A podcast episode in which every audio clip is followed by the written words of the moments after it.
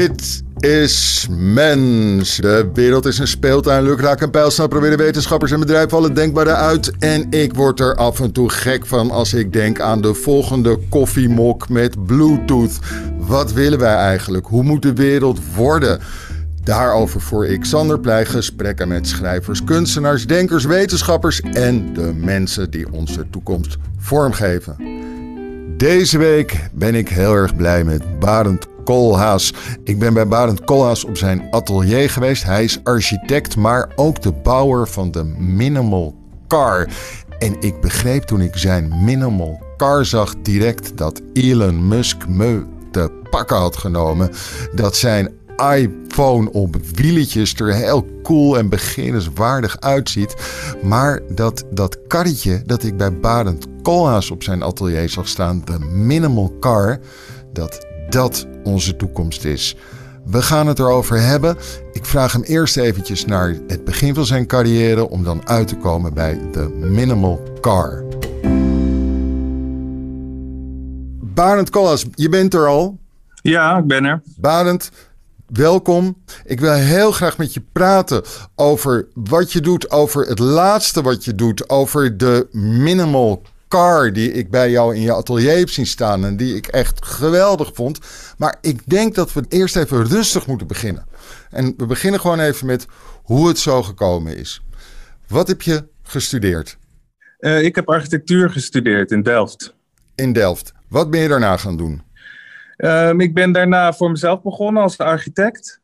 En dat heb ik een paar jaar uh, volgehouden. En toen dacht ik, ik wil iets verder kijken. En toen heb ik gesolliciteerd bij een bedrijf, het heet IDEO. In, ze zitten in San Francisco, in een Palo Alto in Silicon Valley. Het is een industrieel ontwerpbureau die bekend staan om hun design thinking.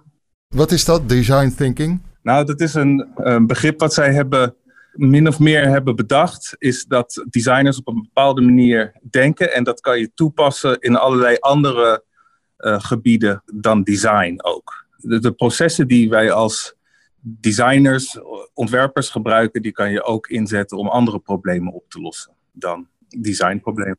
Kun je een voorbeeld van designdenking aan mij geven? Uh, goeie vraag.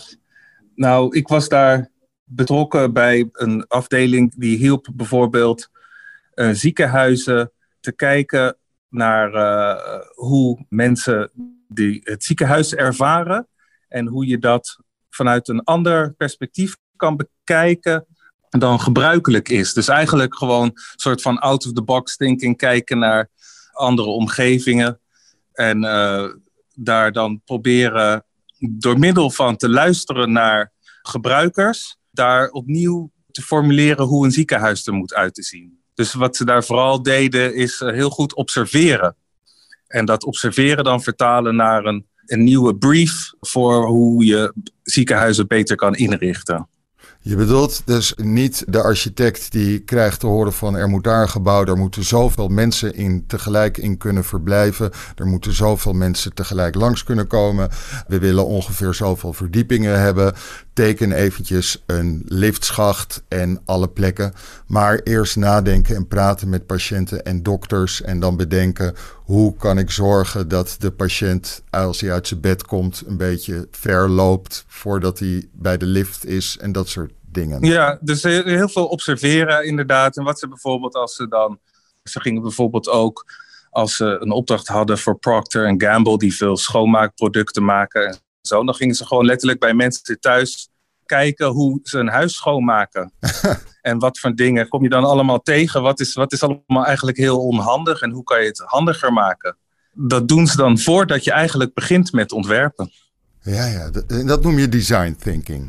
Nou, dat is een soort, uh, dat is mijn versie van uh, hoe ik het uitleg. Als je het aan hun vraagt, dan hebben ze waarschijnlijk een veel mooier verhaal, maar ja. Ja, ja. En wat, ben je, wat, wat deed je daar? Wat ik daar deed is, um, ik was bijvoorbeeld betrokken bij een project voor McDonald's, waren we ingehuurd. McDonald's die zat met een gigantisch probleem, omdat net die film was uitgekomen, uh, Super Size Me. Ze hadden, Super Size Me was uit en, en er was heel veel uh, kritiek op McDonald's. En McDonald's wou graag ideeën hebben over hoe zij weer gezonder konden worden. Hoe dat mensen McDonald's weer konden gaan zien als een, als een bedrijf waar niet alleen maar slecht eten te krijgen was, maar waar ook een soort een gezonde imago uh, wou ze hebben. En dus toen zijn wij naar heel veel McDonald's gegaan om rond te kijken hoe daar mensen eten bestelden en hoe, hoe het werkte en in de keuken. En toen zijn wij onze, al onze observaties zijn wij, uh, gaan opschrijven, opnemen. Uh, we hebben interviews gedaan met mensen die naar McDonald's gingen en, enzovoort. En toen hebben we daar eigenlijk een, een brief gemaakt voor hoe je de ervaring van McDonald's zou kunnen verbeteren. En daar hebben we een soort proefopstelling voor gemaakt in de McDonald's. Een soort testfaciliteit in, buiten Chicago. Een soort prototype ja. gemaakt voor een, een nieuw soort McDonald's-ervaring. En werden daar ook betere hamburgers gebakken? Nee, er werden geen betere hamburgers gebakken. Maar we, probeer, we probeerden wel de, de ingrediënten meer te laten zien, bijvoorbeeld. En te laten zien dus dat eigenlijk het best wel frisse sla is allemaal. En frisse tomaten wat erop zitten. Wat gek. Ik kwam erachter dus dat uh, McDonald's die heeft hele hoge kwaliteitseisen. Want als er maar één burger ergens, er iemand, als iemand ziek wordt van een burger, dan komt dat gelijk in het nieuws. En dan gaat de omzet ontzettend omlaag. En, enzovoort. Dus ja. uh, ze, ze, ze hebben hele hoge kwaliteitseisen. En wij dachten, misschien kan je dat iets meer laten zien. En misschien kan je ook de relatie met de klant verbeteren. Dus je, hebt nu, je, je staat er echt achter een balie. Je, hebt, je staat aan de ene kant van de balie. En dan aan de andere kant heb je die werknemers en het eten wat op een soort hele machinale manier wordt gekookt. En hoe kan je dat nou eigenlijk iets beter tentoonstellen en die interactie met het personeel ook meer menselijk maken? Ja, ja, ja. ja. Oké, okay. Jij bent met de, de kennis van design thinking en van hoe, hoe er in Palo Alto wordt gewerkt, ben je toen teruggegaan naar Nederland. Ja. En wat ben je toen gaan doen? Toen ben ik uh, bij O M A gaan werken, de Office for Metropolitan Architecture. Dat is het uh, bedrijf van mijn achteroom Rem. Die belde me, Barend, wij hebben het heel druk. Zou jij het leuk vinden om hier een team te leiden om een stedenbouwkundig project in Kuwait te gaan doen? En dat ben ik toen maar gaan doen. En dat was heel, uh, heel uitdagend. En daar ben ik een aantal jaar gebleven om aan grootschalige stedenbouwkundige projecten te werken. Met name in het Midden-Oosten en later ook in Azië. Wat heb je daarvan geleerd? Hoe ingewikkeld het is om een, uh, een stad te bouwen. Uh, wat er allemaal bij komt kijken. Een stad te bouwen voor de toekomst. En die processen die daaronder liggen. We bouwden in, uh, in Dubai en Kuwait. En echt he, planden we hele nieuwe stukken stad van, vanuit het niets. En uh, nou, daar komen natuurlijk heel, heel veel mensen bij kijken. Ingenieurs en ontwikkelaars. En hoe maak je nou binnen die... Dat zo'n framework, hoe, hoe ontwikkel je daar nou een visie voor de lange termijn? Voor een stad die kan groeien, die, die levendig kan worden. Ja. Ik ga een beetje met zeven mijlslaarzen door je carrière heen. Ja. Toen ben je verder gegaan in Nederland en ben je diverse gebouwen en woningen in Nederland gaan ontwerpen. En toen ontwikkelde je een, een eigen stijl, een eigen visie. Kun je daar iets over vertellen hoe dat ging? Nou ja, dat, ik denk dat dat ontwikkelen van die eigen stijl, visie, dat dat al de grondslag daarvan werd gelegd eigenlijk al tijdens mijn studie. Ja, ik ben altijd heel erg gefascineerd geweest door uh, toekomstscenario's, door films als Blade Runner en science fiction boeken en nadenken over uh, de toekomst. En bij O M A heb ik daar heel veel ook, ook over geleerd vanuit de praktijk. En uh, toen ik voor mezelf begon, toen begon ik meer echt te bouwen. Want wat, alles wat ik bij O M A heb gedaan, dat was meer uh, ontwerpen aan, aan projecten die uiteindelijk nooit zijn gerealiseerd. En uh, ik ben daar in tweeduizend acht ben ik daar uitgestapt en toen was het net voor de crisis. En toen waren eigenlijk alle projecten die ik had gedaan, werden on hold gezet, zoals dat heet. En toen ik voor mezelf begon, toen ben ik gewoon... begonnen met winkelsontwerp en later huizen enzovoort. En uh, ja, toen heb ik echt leren bouwen, echt uh, dingen maken. Dat was dan een lekkere tijd om te beginnen voor jezelf? Na die crisis. Het was niet erg handig, nee. Het was niet erg handig om in die tijd te beginnen. Nee, het was ook uh, niet eenvoudig. Het was ook mo- moeizaam. Ik heb, ik heb het tijdje volgehouden. En toen in tweeduizend tien, toen uh, riepen ze bij O M A weer of ik niet in Azië wou komen werken. Toen heb ik een jaar in Hongkong gezeten om daar ook aan een groot stedenbouwkundig project te werken. En toen ik terugkwam, toen werd het ietsje makkelijker. En toen, uh, toen ben ik gewoon begonnen waar ik nu eigenlijk uh, nog steeds mee bezig ben. Om de mensen een beetje indruk te geven van jouw manier van werken en jouw stijl. Ik vond dan kenmerkend open building. Ja. Daar kwam een heel manifest bij. En ik herinner me ervan dat ik heb een hele manquette van gezien. Dat het ging over het bouwen van iets dat tegelijkertijd een, een kantorengebouw kan zijn. Maar net zo gemakkelijk opeens ook een parkeergarage kan gaan worden. Ja, ik heb daar toen nooit een manifest ge- geschreven. Omdat er is ook een groep van uh, Nederlandse architecten die promoten het idee van open buildings. En open buildings zijn eigenlijk gebouwen die kunnen veranderen in de tijd. Waar, waar de, de functie van het gebouw niet per se vastgelegd wordt door het gebouw. Dus het, als het een kantoorgebouw is of een woongebouw is, dan kan het in, met de tijd veranderen naar een andere functie. En dat is omdat we, ik en, en andere architecten denken eigenlijk dat uh, om een goede stad te maken, moet die stad kunnen mee veranderen, mee transformeren met de tijd. Kun je beschrijven het gebouw dat ik bedoelde? Ja, dat gebouw wat, wat jij hebt gezien, dat was een, een opdracht die ik had om een parkeergarage te maken in uh, Amersfoort voor een nieuw te ontwikkelen gebied. En uh, die parkeergarage die moest er komen omdat er parkeernormen zijn voor als je nieuwe kantoren en woningen gaat bouwen. Er moeten er zoveel parkeerplekken per woning zijn of zoveel per werkplek. Maar die normen die zijn aan het verouderen as we speak. Omdat mensen steeds meer realiseren dat we niet zoveel auto's in de stad moeten hebben. En dus de opdrachtgever dacht van waarom maken we niet een parkeergebouw wat voldoet aan de eisen nu. Maar als de eisen veranderen en we, kunnen, we gaan actief werken om die eisen te veranderen. Dan kunnen we dat gebouw ook transformeren naar woningen en werkplekken. En dus wordt het een soort gebouw wat altijd verandert in de tijd.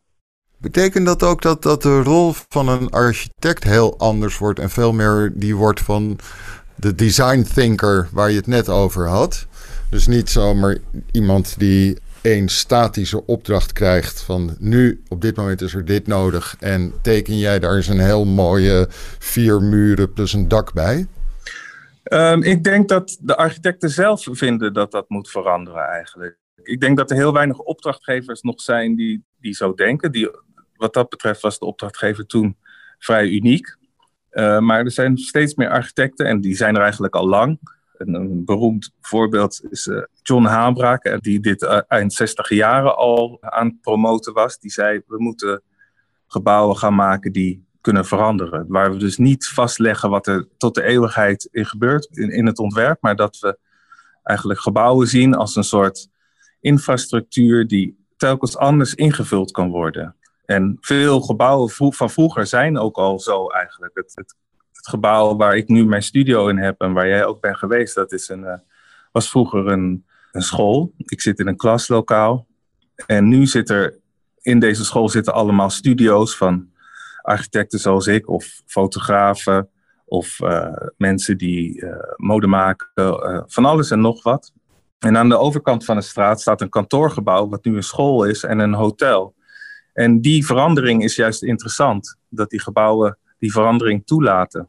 Ja, ik heb daar nog een wat andere vraag over. Dat, dat, het was ook leuk dat er af en toe iets werd neergezet en dat er werd gevraagd. Dus hè, de, de Franse presidenten die deden dat. En zet nu de mooiste bibliotheek ooit hier neer.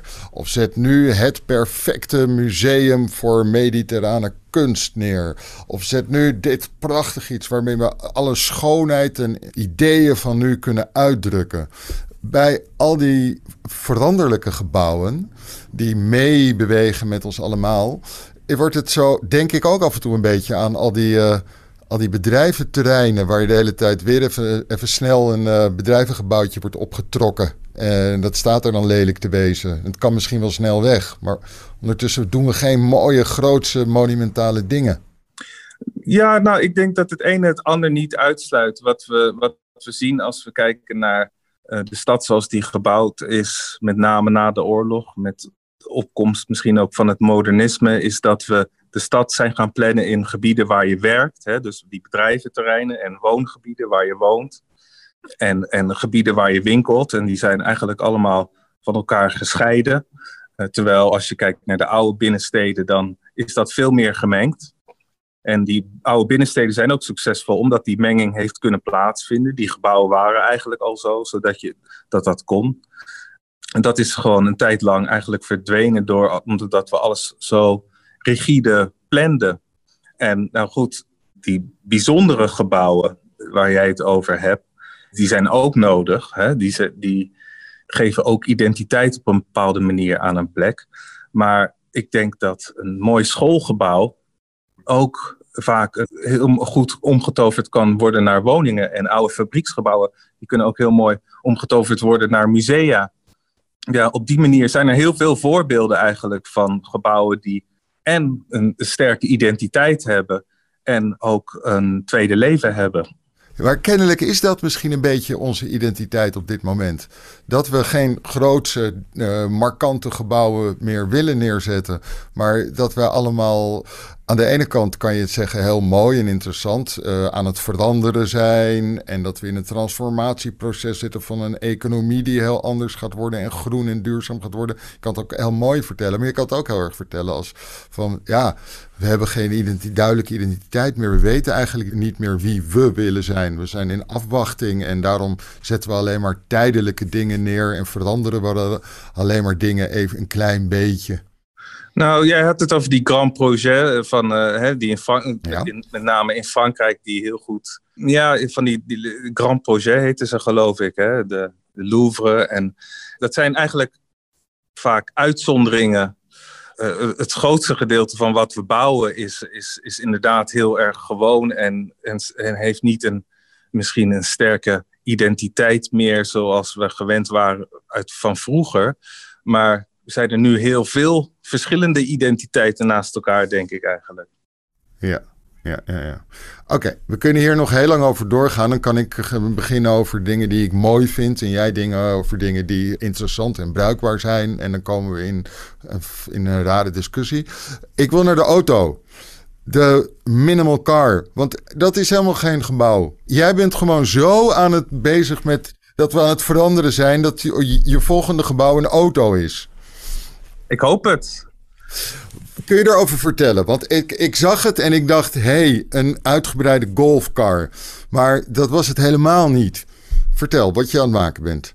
Nou ja, ik, heb, ik ben mijn hele leven al gefascineerd door auto's. En uh, ik, ik vind het gewoon heel leuk om daaraan te tekenen. Maar op een gegeven moment tijdens de crisis, toen dacht ik van, nou, als ik zat ik in een soort uh, zonder werk. En toen dacht ik, wat als ik nou zou formuleren wat ik echt zou willen doen... Uh, zelf zou formuleren, wat zou ik dan belangrijk vinden om, voor de toekomst? En toen waren er twee dingen. En één waren die open buildings waar jij al over begon. Dus uh, gebouwen maken die uh, verandering toelaten. Gebouwen die dus uh, en wonen en werken kunnen zijn. En daarmee dat je ook een stad kan maken waar wonen en werken door elkaar loopt. Zoals ik al beschreef, hebben we nu vaak steden waar je aan de ene kant werkt en aan de andere kant woont. En dan moet iedereen tussen A en B reizen. En dat reizen, die mobiliteit die je daarvoor nodig hebt, dat, dat fascineert me ook. En daar maak ik die connectie met de auto en andere vormen van transport. En ik dacht eigenlijk, een onderdeel van de mobiliteitsproblemen waar we mee zitten, is de manier waarop we de stad inrichten. Een ander onderdeel is, is dat product, de auto zelf. Dat is zo'n verleidelijk product, uh, dat we eigenlijk nu onze steden zijn gaan vormgeven naar die auto, om die auto heen. Omdat we het eigenlijk zo'n fijn ding vinden. Maar wat zouden we eigenlijk aan dat product kunnen veranderen om een betere toekomst te maken? En die gedachte, dat heeft geleid tot wat ik uh, de minimal car noem. En dat is eigenlijk een auto die een veel kleinere impact heeft op de omgeving en op het milieu. En kijk, hoe kunnen we nou eigenlijk de auto uh, weer uit de stad werken en ons focussen op mobiliteit die alleen maar dient voor wat we echt nodig hebben. Dus ik probeer gewoon de auto tot het essentiële down te strippen en nu is het geen auto meer, Het lijkt inderdaad meer op een, op een golfcar. Ik zie een auto voor me die uh, eigenlijk zo min mogelijk impact heeft op zijn omgeving. Dus ik, ik strip hem terug naar het, het essentiële, naar wat we nog nodig hebben. En het is inmiddels geen auto meer. Het is meer een, inderdaad wat jij zegt, een soort golfkarretje of een bakfiets op vier wielen. Ik zie de stad voor me met straten zonder geparkeerde auto's, waar mensen rondbewegen op fietsen, op bakfietsen of ze wandelen. En wat hebben we nou minimaal nog nodig om mobiliteit te garanderen voor iedereen in die stad die niet kan fietsen of kan lopen? Ja. En dat is de minimal car. Oké, okay, en je hebt een, een prototype uh, ontworpen. Vertel even hoe die eruit ziet. Nou, dat prototype, dat, ik had een prototype staan in mijn studio toen jij er was. Uh, die is alweer aan het veranderen. Dat, dat ontwerpproces is nog steeds gaande. Het is eigenlijk, ik probeer een heel licht soort platform te maken op vier wielen, waar vier mensen in kunnen zitten uh, en daarmee korte afstanden kunnen afleggen binnen de stad. En dat is een uh, soort modulair voertuig wat heel eenvoudig is om te maken. Wat is een modulair voertuig? Een modulaire auto is, moet je denken aan bijvoorbeeld de Fairphone. De Fairphone uh, is een telefoon dat als één onderdeeltje stuk is of outdated is, dan kan je dat vervangen door een nieuw stukje wat uh, beter is of uh, vernieuwd is. En je hoeft niet de hele telefoon weg te gooien om, om, hem, om hem nieuw te maken. Je, je vervangt alleen dat deeltje waar, wat versleten is. Dat principe pas ik ook toe op deze auto. Aha, dus deze auto bestaat uit verschillende onderdelen die los van elkaar allemaal uh, vervangen kunnen worden. Het lijkt mij geweldig, ook omdat ik al vaker heb meegemaakt dat een auto naar de sloop kon of weg moest. Terwijl ik dacht van jeetje, er is eigenlijk maar één onderdeel aan deze auto kapot. Alleen dan was het zo duur om het te vervangen dat je beter een nieuwe auto kon kopen. Precies, dat is iets waar ik me heel erg aan stoor. En dat is een van de dingen die, een van de problemen waar ik uh, een oplossing voor probeer te vinden. En dat zit gedeeltelijk in het ontwerp, maar dat heeft ook te maken met hoe je zo'n ding verkoopt of verhuurt.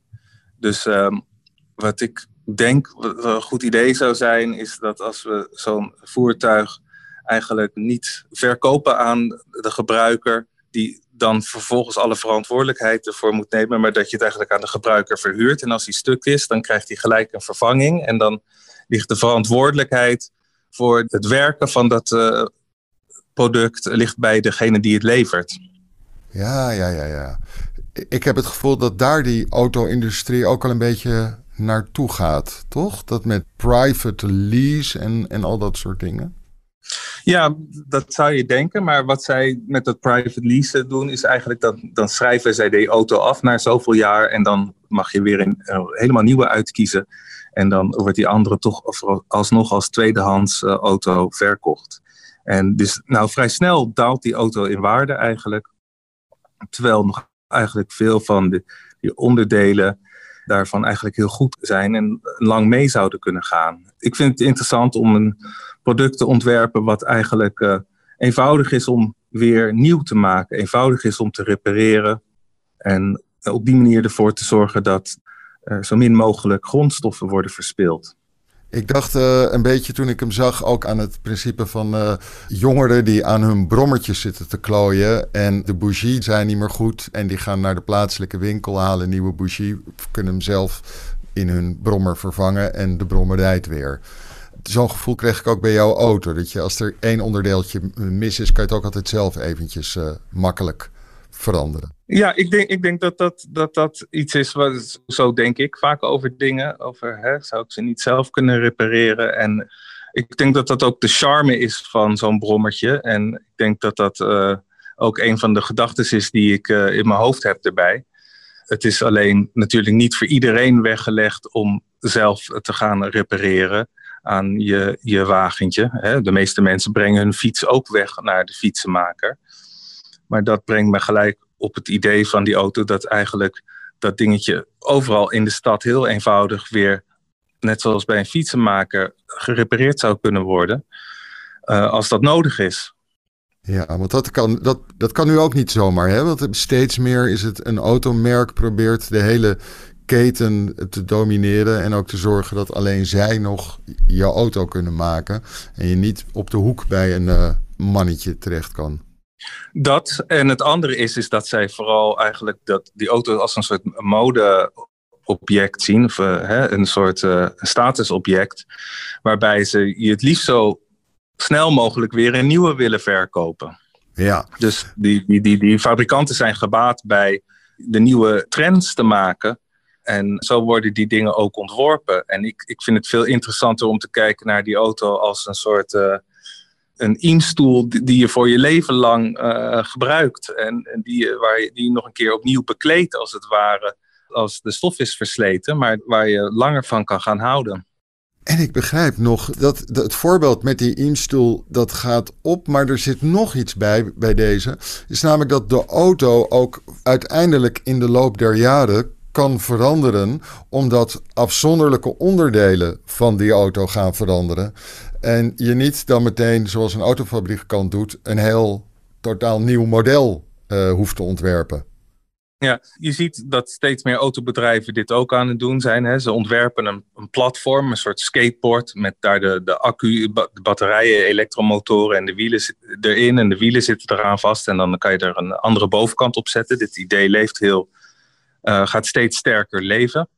Maar eigenlijk is dit nog niet de kern van het project. Uh, de kern van het project waar, waar het nu naartoe gaat is eigenlijk dat... ik maak eigenlijk geen auto meer. Het is eigenlijk een, een vervoersmiddel. Mag dan wel vier wielen hebben en daarom mag je het ook wel een auto noemen.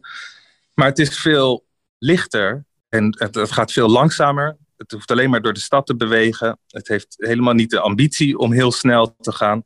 Het is eigenlijk ontworpen vanuit het perspectief van de, de voetganger en de fietser in de straat. Het is niet ontworpen vanuit de bestuurder zozeer als vanuit die andere weggebruikers. Hoe kan je nou een vervoersmiddel ontwerpen wat veilig is voor zijn omgeving?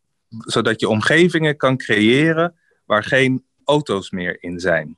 Maar je, dan heb je nog steeds mensen hè, die slechter been zijn. Of je hebt uh, vier kinderen die naar voetbal moeten. Het is niet zo ver weg. Je hoeft niet over de snelweg. Of je moet, uh, je moet dozen gaan uh, versjouwen omdat je moet verhuizen binnen de stad. Voor al dat soort dingen heb ik eigenlijk hele kleine voertuigjes nodig. En die hoeven niet uh, per se uh, airconditioned te zijn. Die hoeven niet ook uh, op de snelweg te kunnen. Die hoeven niet een hele zware crashtest te doorstaan. En omdat ze zo licht zijn en klein, hebben ze dus ook en korte afstanden maar hoeven af te leggen, kan je eigenlijk voorstellen dat je voor dezelfde materialen die je gebruikt om een, om een Tesla te maken, kan je vier van deze voertuigen maken. En heb je dan ook vier van deze voertuigen op de parkeerplek van één Tesla? Nou, de stad staat nu vol met, met auto's die eigenlijk negentig procent van de tijd uh, stilstaan. Mijn visie voor de stad is dat die privéauto's eigenlijk weggaan. Dat is niet alleen mijn visie. Dat is een visie die ik deel met heel veel steden. Dit is echt een trend die nu gaande is. En dat je steeds meer deelauto's krijgt. En dat je ook uh, dat mensen dus met een app kunnen kiezen bij hun mobility provider. Oké, okay, ik wil nu een fiets hebben of een bakfiets. Of een, ik wil zo'n, wat je hier in Amsterdam ziet, ook zo'n klein elektrisch autootje hebben. Maar in die reeks past ook dat, dat autootje waar, waar ik aan het ontwerpen ben. Oh, okay. Je moet voorstellen dat het vooral een heel praktisch vervoermiddel is voor uh, praktische doeleinden in een, in de autovrije stad. Ik heb nog echt, het zal een hele domme vraag zijn, maar ik, ik zit er altijd mee in mijn hoofd. Waarom, Barend Koolhaas, zijn auto's van blik? Of ik weet niet of het blik is, maar dat materiaal waar ze van zijn gemaakt. Dat is blik meestal, ja. Dat is uh, ijzer. Je maakt een... Uh, een Auto's zijn meestal gemaakt van, van blik, omdat ze heel sterk moeten zijn. En uh, dat, dat je met blik tegen vrij lage kosten een sterke kooi kan maken waar, uh, waar je een auto van kan maken. En is er niet een materiaal te verzinnen dat veel uh, veiliger is voor omstanders in de stad dan blik? Nou, waar, waar ik nu naar aan het kijken ben, is, uh, is composietmateriaal. Dat is uh, gemaakt met uh, natuurlijke vezels. Dus composietmateriaal, dan moet je denken aan fiberglass of carbon fiber, waar ook wel fietsen van gemaakt worden en ook wel raceauto's, maar ook boten. Maar dat heb je nu ook met uh, biologische vezels van hennep, bijvoorbeeld. En uh, dat is, heeft ook een veel lagere footprint dan staal of uh, glass fiber. En daar zou je ook uh, voertuigen mee kunnen maken. Maar dat, dat is moeilijk nu om daar een echte auto mee te maken, omdat de eisen die worden gesteld zo hoog zijn. En dat autootje waar ik aan denk, dat gaat helemaal niet keihard. Hoe hard gaat die? Hoe hard? Nou, in de stad gaat dat gemiddeld uh, vijfentwintig kilometer per uur max of zo. Oké. Okay. Maar kan hij niet van rubber? Van rubber? Dat hij echt dat hij stuitert. Ja, dat hij dan wegstuitert. Nou, dat, dat materiaal waar we daar, daar, dat zou kunnen, maar rubber is ook uh, van synthetische stoffen gemaakt. Dus wij zoeken echt naar uh, om dit ding van, van grondstoffen te maken die weer renewable zijn. Dus ja. die, uh, op die manier proberen we eigenlijk het ding te ontwerpen op een, op een manier waarbij we dus denken aan niet alleen de gebruiker die erin zit, maar de, de mensen die aan de omgeving ook. En die omgeving ook natuurlijk, tot die omgeving rekenen we ook natuurlijk eigenlijk de grotere omgeving, de aarde waar we, waar we met z'n allen moeten wonen. Ja, ik ben altijd er ook voor, maar net iets meer voor mijn eigen kinderen op straat eerst. Dat vind ik het wel fijn als ze tegen rubber uh, aangaan. Uh, maar goed, dat is een ander verhaal. um, nog twee vragen. De ene is, gaat hij elektrisch rijden of op waterstof? Nou, in de eerste instantie denk ik elektrisch, maar het zou ook op waterstof kunnen, ja. Wat uh, is de toekomst? Het zou, het zou eigenlijk allebei... Het eigenlijk zou, is die, zou die zo in elkaar moeten zitten dat, uh, dat die, die technologie die, die ontwikkelt zich uh, van batterijen en die van waterstof ontwikkelt zich ook.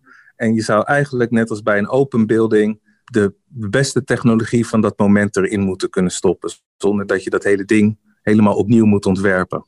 Ja, ja. Wat, wat wordt het, denk je, over uh, tien jaar, vijftien jaar? Heb je een voorspelling? Wordt het meer elektrisch of meer waterstofrijden? Wa- nou, waterstofrijden is eigenlijk ook elektrisch. Die waterstof is ja. de vervanging van de accu van elektrisch rijden. Dus je moet, zou eigenlijk moeten vragen, is het uh, een accu of is het een waterstoftank die erin zit? Nou, beantwoord die de vraag dan. Ik denk dat uh, die accu's, die ma- maken heel veel ontwikkeling door en dat is uiteindelijk eenvoudiger omdat we veel verder zijn met die, uh, die infrastructuur om elektriciteit overal te brengen. Oké. Okay. Um, hoe ver ben je? Hoe gaat het met de auto? Um, Sorry, de minimal car. Ja, nou ik, ik ben nu op zoek naar partners die mij mee willen helpen in dit proces. Dus ik kan dit, ik kan dit niet alleen. En ik ben uh, eigenlijk het afgelopen jaar steeds verder aan het komen met het uh, connecties leggen met partners die hierin mee willen denken en mee willen ontwikkelen. En daarmee ook uh, probeer ik natuurlijk ook financiering los te krijgen om dit idee te ontwikkelen en uh, naar een werkend prototype te brengen. Hoe gaat dat dan? Hoe zijn dan wat, wat vinden grote autofabrikanten van zoiets? Ik, ik, ik heb niet echt connecties met uh, grote autofabrikanten hier, want ik denk eigenlijk dat die grote autofabrikanten hun eigen programma heel erg sterk aan het doordrukken zijn. Zij willen natuurlijk heel graag meer auto's verkopen. Ik ben meer aansluiting aan het zoeken bij uh, steden die graag willen veranderen. Uh, hè, Amsterdam heeft uh, grote ambities om een autoluwe stad te maken. Parijs, Madrid. En ik ben op zoek naar mobility providers, dus platforms met apps waarin je eigenlijk een fiets kan huren of een, of een bakfiets of, of zo'n uh, minimal car. Oké. Okay. Dat soort partijen en fabrikanten. Oké. Okay.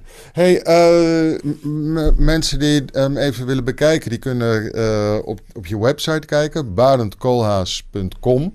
En daar staan uh, je projecten op, waaronder de minimal car. Ja, daar staat een, een teaser eigenlijk, want ik denk dat uh, ik wil nog niet gelijk alles publiek maken, maar uh, dat, hopelijk duurt dat niet lang meer totdat we een, een prototype hebben wat we echt uh, aan de wereld kunnen laten zien. We hebben een beetje de primeur, hè, met onze podcast. Een beetje wel. Ja. Ja. Volgende vraag, uh, uh, uh, laatste vraag een beetje. Als je een auto hebt, net zoals als je een ziekenhuis moet ontwerpen. Ik neem aan dat Elon Musk dat heel erg handig heeft begrepen. Dat je dan ook een soort, ja, een auto is ook een soort valse individualiteitsdroom. Van uh, riding on my four wheels, uh, ga ik de stad uit en ben ik free en mezelf. En dat idee, dat gevoel, dat wordt natuurlijk heel anders op het moment dat je op een app drukt en dan komt er een autootje voor gereden. Ik ben heel erg benieuwd wat daarvoor in de plaats komt. Ja, dat is heel belangrijk, want dat geeft aan hoe moeilijk het is om een transformatie te maken. En dat is ook waarom ik dit project eigenlijk doe, om na te denken over hoe kunnen we veranderen. En ik geloof niet dat die auto helemaal verdwijnt. Ik denk dat die er ook nog zal zijn, dat, dat hebben ding. Ik probeer ook een prototype te maken, omdat ik wil aantonen dat dit ook een hebben ding kan zijn, maar op een hele andere manier uh, dan je verwacht. Ja. Dus het zit misschien dichter bij een bakfiets aan dan een, dan een auto. En als je naar een bakfiets gaat kijken, die dingen worden ook steeds beter ontworpen, worden ook steeds meer begeerlijke dingen. Dus ik, je moet nadenken dat er hier nieuwe mogelijkheden liggen om ook iets, een, een hele bijzondere soort ervaring uh, van kan maken. En dat is heel moeilijk te beschrijven in woorden. En ik denk dat je dat moet voelen en, en aanraken. En dat is, uh, dat is waar ik eigenlijk naartoe werk. Om dat op mensen op die manier te overtuigen. Ja, nou, de bakfiets is ook een mooi voorbeeld. Want wie, wie dacht er nou uh, vijftien jaar geleden van... Uh, ja, dat is heel erg uh, handig om uh, leuk om met, uh, met een bakfiets uh, naar de crèche te gaan om de kinderen te halen. En opeens bleek dat gemak en toch ook een leuk... Uh, dat hij er leuk nog uit kon zien ook. En het opeens heel handig kon worden. Ik neem aan dat, dat het daar ergens zit, in een soort combinatie van gemak.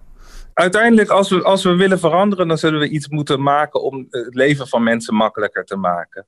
En waar we nu zijn, is dat steden inzien dat gewoon de hele stad vol met auto's, dat is helemaal niet meer makkelijk. Dat, dat, dat maakt eigenlijk hele onveilige steden. Je kinderen worden overreden, je, je zit op de fiets, je wordt aangereden. vijfenzeventig procent van de Amsterdammers is bang van de auto. En dus die steden die zijn eigenlijk nu aan het innoveren. Die denken hè, van hoe kunnen we die auto's in godsnaam wegwerken? Zodat er mensen kunnen gaan wandelen. Zodat ze met het openbaar vervoer kunnen. Zodat ze op de bakfiets kunnen of de gewone fiets. Nou, in die ruimte die er nu gemaakt wordt in die steden waar geen auto's meer zijn. Daar kunnen we nog niet aan al onze mobiliteitsbehoeften voldoen met die voertuigen die er zijn. En dat gat wat daar nog in zit, daar probeer ik op in te springen. Ik maak dit dus zodat steden met behulp van dit ding sneller auto's kunnen wegwerken uit, het, uit de straten van de stad. Ja, ik begrijp het heel goed. En ik hoop dat er ook een aantal gemeenten deze boodschap ook begrijpen en je meehelpen bij het ontwikkelen en invoeren van deze minimal car. Barend Koolhaas, heel erg bedankt. Dankjewel, Sander.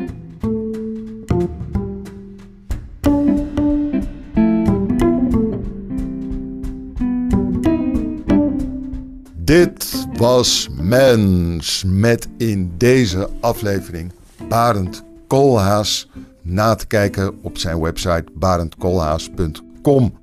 Mens wordt gemaakt door mij, Sander Pleij en Hans Poel voor Vrij Nederland. Je kan je abonneren op deze podcast in je favoriete podcast-app. Dan verschijnt daar als vanzelf elke twee weken een nieuwe aflevering van ons. Ook help je ons door een beoordeling of een review op Mens te geven in je favoriete podcast-app. Dan weten meer mensen de gesprekken van Mens te vinden. Voor onze trouwe luisteraars hebben we ook nog een speciale aanbieding. Een half jaar Vrij Nederland online voor maar vijftien euro. Kijk voor die aanbieding op v n punt n l slash podcast. Bedankt voor het luisteren en tot de volgende Mens.